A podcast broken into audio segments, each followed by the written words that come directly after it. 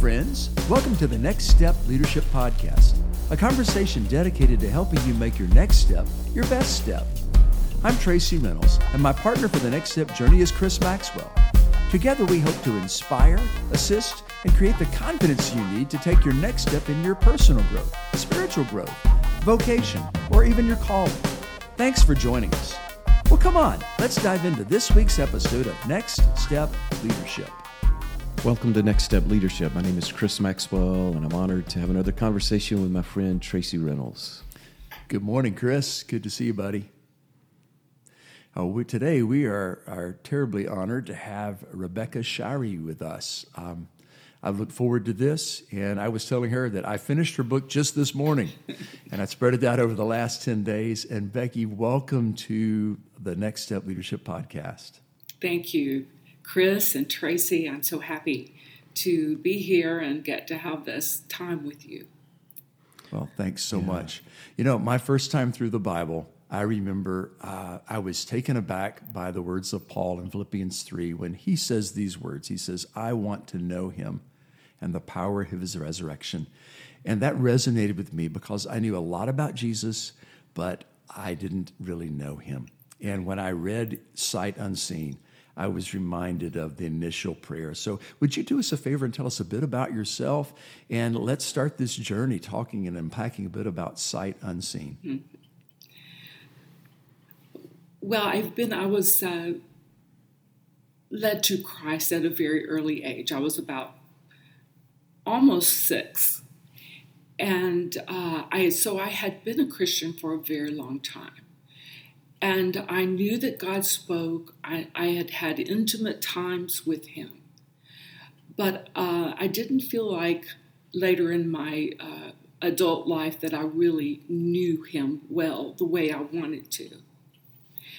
And, um, but then I had been in Christian service for all those years. My husband is a retired Army chaplain, so we had 26 years as an Army career. And during that time, I worked as a teacher, Bible study leader, 40 hour a week volunteer mm-hmm. on military installations.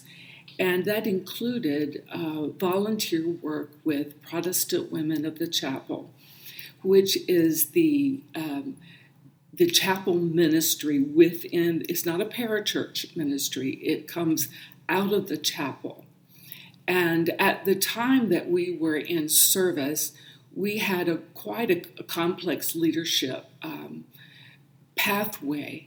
And so I started at a local level as a advisor and then moved to a regional advisor, national advisor, and then international advisor. And so that gave me a lot of opportunity to be trained in Bible study writing and curriculum writing and uh, so many other things. So that's writing has always been an interest of mine. And about the 25th year of our military service, the Lord began to stir such a longing in us, both Lou and me, that we began to look ahead to what He might want to do after military service. Um, as far as my growing up years, I grew up in South Carolina and attended a Pentecostal holiness church and grew up in the faith. And then uh, after that, when Lou and I married, he finished seminary. Uh, then the military chapel was our um, place of service. And so it's been a wide, broad background of um, multi denominational, multi generational, um, multi ethnic service, and that has been just so enriching in our lives. Mm. Well, if, if, you guys have been serving in those in those ways, y'all been an encouragement to so many other people. Um, you know, you talk about how it's been pos- a positive influence and had a positive effect on on you both but y'all have had such a positive influence in the lives of others. And that's another thing that excites me about the book. Uh, so, yeah, just kind of dive in and talk to us about the book. Uh, what uh, what motivated you? I know I uh, challenged you because I believed in your writing, yeah. I believed in your voice, and I just tried to tried to be nice, but I nicely challenged you. Okay, more people need to hear hear your heart, to hear your spirit and your wisdom uh, that you bring. So uh, yeah, talk to talk to us about the book. I love the title, I love the cover, and I love the stories that you tell. Well, I think writing a book, you did help me, Chris, uh, in challenging me and really, especially that last conversation that we had of really saying to me, it's, it's about time that you did this. But um, the professional side of writing a book had always been such a hurdle for me. I didn't know anything about it. I didn't know the process you would take to go through a publisher. Um, but some of that um, angst was taken away when I did have an opportunity to work with a um, a pub a acquisitions editor from a different company than I than a, a True Potential. Uh, but in that process of writing a proposal and uh, talking to this gentleman who was a uh, acquisitions editor, I was able to work through the process of that mm-hmm. that side of writing a book, doing a proposal. And I have to say, during that time, he helped me so much uh, narrow down the book. Yeah. I had wanted to write it for many, many years, almost from the the start of uh, that journey, because I kept very good journals during that time. I have exact dates of when things happened. And it was fun for me during the writing process to go back into all those journals and find the actual stories or a mention of it or a date that reminded me of the um, process that the Lord had taken us through in the story that I tell in Sight Unseen. And uh, so when I had an opportunity to write a chapter in someone else's book, John Campbell. I think you've you've interviewed him, and he wanted me to write on ministering to grief.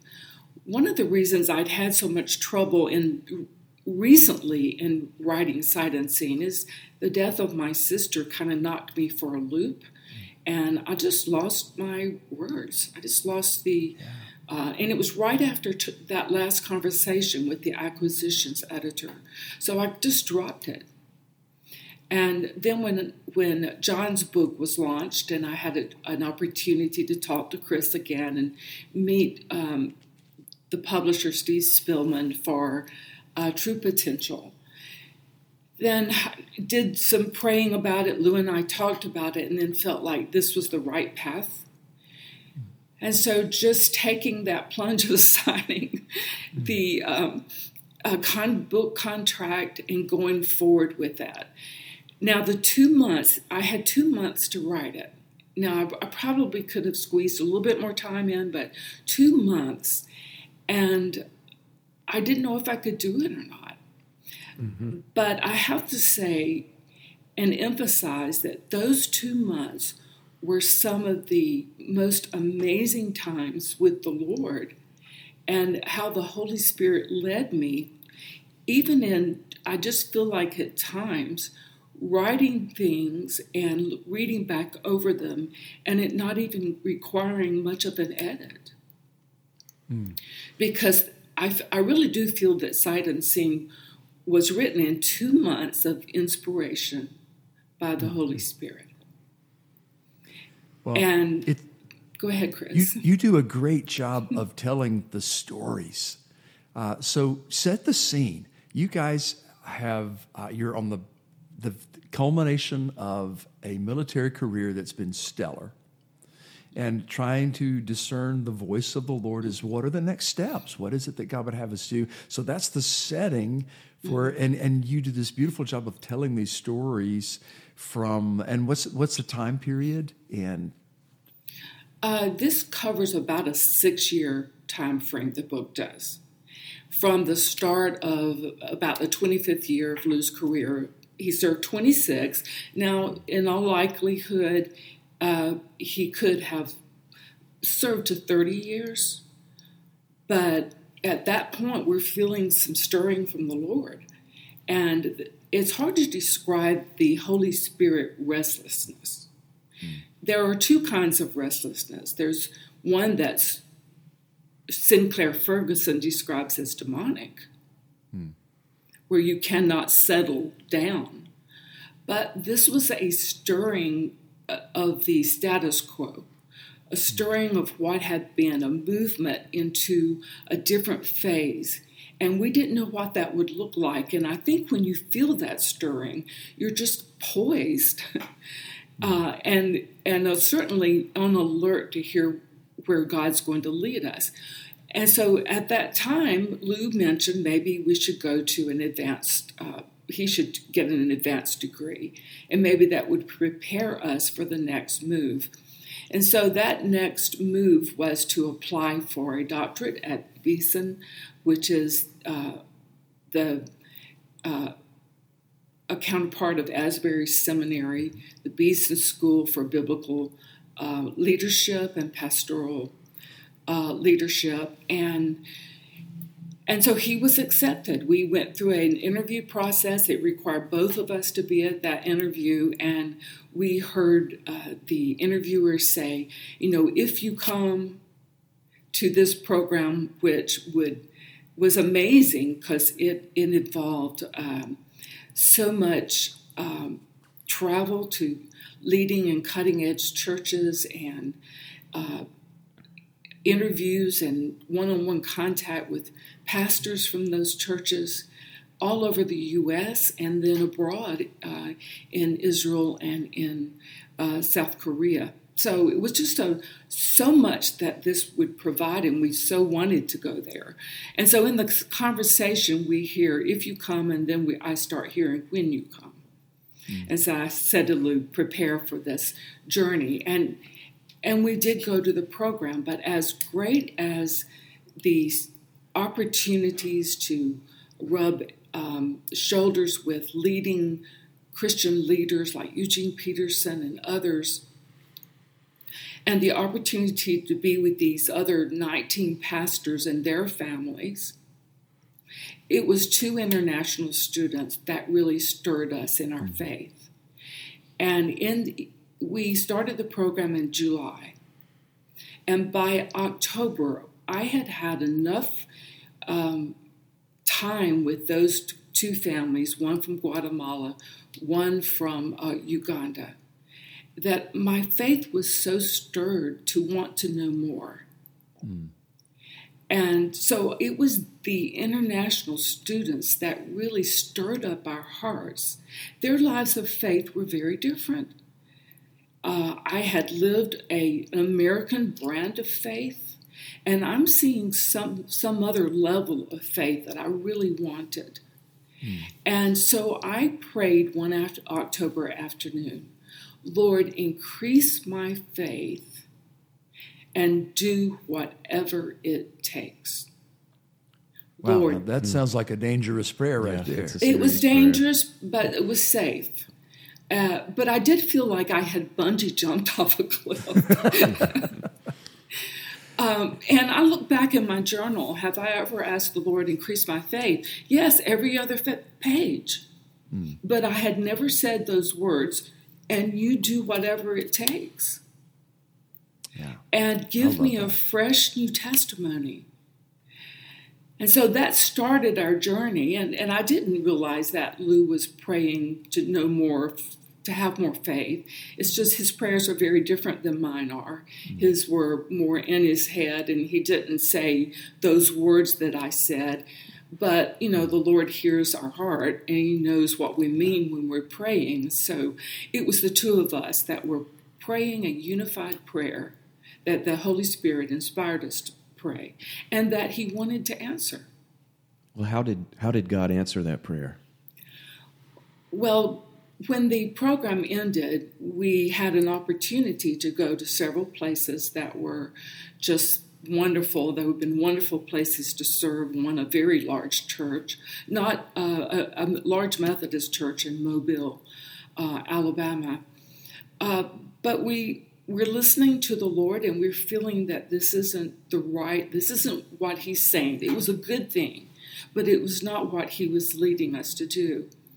And so, about three weeks before that year was to end and we were to move out of our housing uh, that was, had been provided for us and move to wherever else go, we were supposed to go after that, obviously we couldn't go back to the army.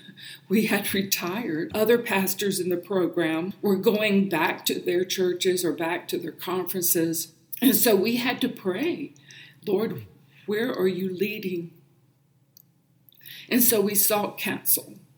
We called uh, dear friends of ours, and that friend said, quoted from the last verse in the Proverbs 16, and, and the verse goes something like this When the lot is cast into the lap, it is really the, the decision of the Lord. And so we just, uh, she said, something that is seemingly coincidental or just out of the blue is, is the leading of the Lord. And so she says, you know, those things that are coincidental or happenstance are really the is really the Lord, so pay attention. And when Lou went out and happened to meet someone who said, There's a family we know who needs someone to house sit. And I had said to Lou earlier, I think that if the Lord has not spoken direction to us, that we stay put until he does. I didn't mean to stay put in the seminary housing that we're in, but to stay put in the community because if we haven't heard, we don't move until we do hear. So we had the opportunity to house sit that summer. And we spent that time praying and seeking the Lord. And toward the end of uh, the summer, Lou's parents called and said, You know, we're uh, Lou's father was facing a time of surgery, heart surgery actually. And he said, if you would come here and take over our church for a little bit, that would really be helpful to us. And we thought, well, how often do adult children get to do that? Mm.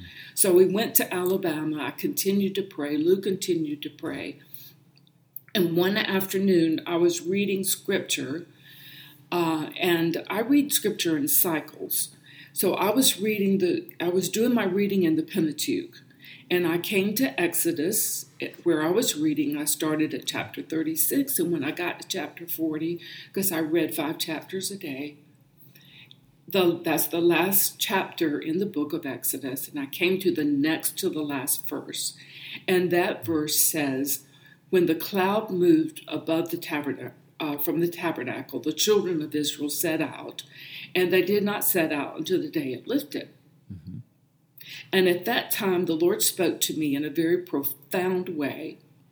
And he said, You and Lou are like the Israelite children, and when the cloud moves, you move.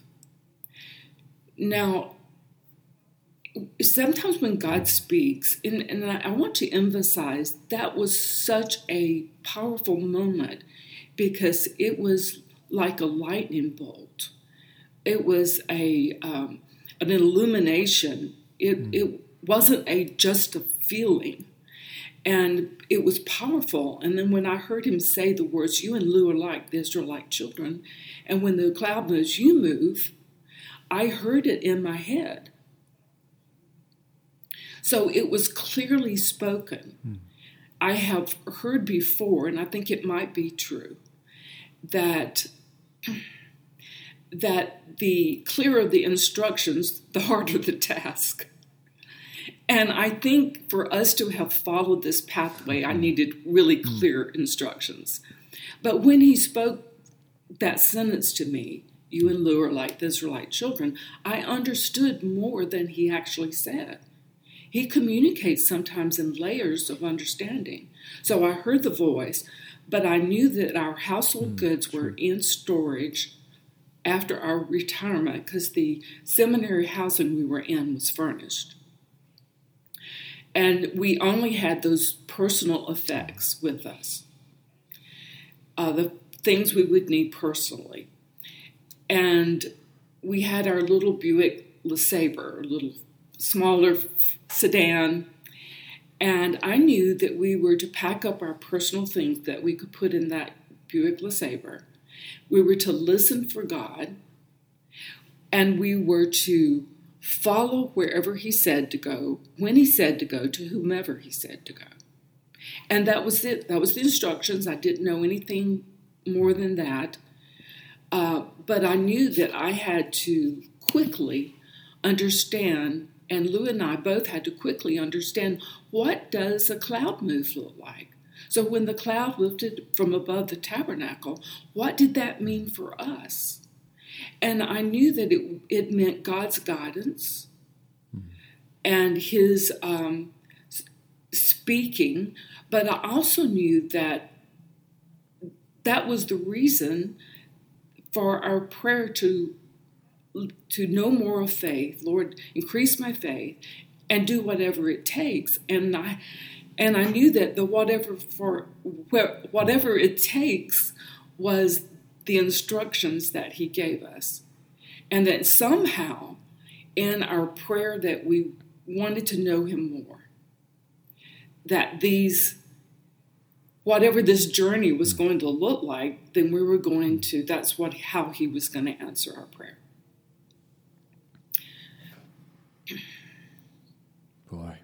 What a what a great story that is. Just just hearing you as you tell it, and then you know reading through the book, and uh, yeah, we we want to hear the the rest of the rest of the story. Uh, we'll we'll have you back uh, for next week's podcast. Uh, but before we end this one, just give us a, a, quick reminder of the book. Well, the book is Sight Unseen, uh, a story of courageous faith. And it's available at Amazon uh, in both paperback and Kindle format. It's available at Barnes and Noble and, and perhaps other outlets mm. like that, uh, and uh, Apple Books and it's also available at RebeccaShirey.com. And for every book that's ordered at on my website, RebeccaShirey.com, I sign those books. Put the Bible verse that I felt that really spurred me on to write the book in Psalm 107 2, where it says, Let the mm-hmm. redeemed of the Lord tell their story. That's so good. So good. That is so good. And we thank you for telling uh, your story to us. And, and we'll talk to you again. And uh, this is a healthy way for all of us to just kind of glance at the sight unseen so that we can find ways to let our next steps be our best steps.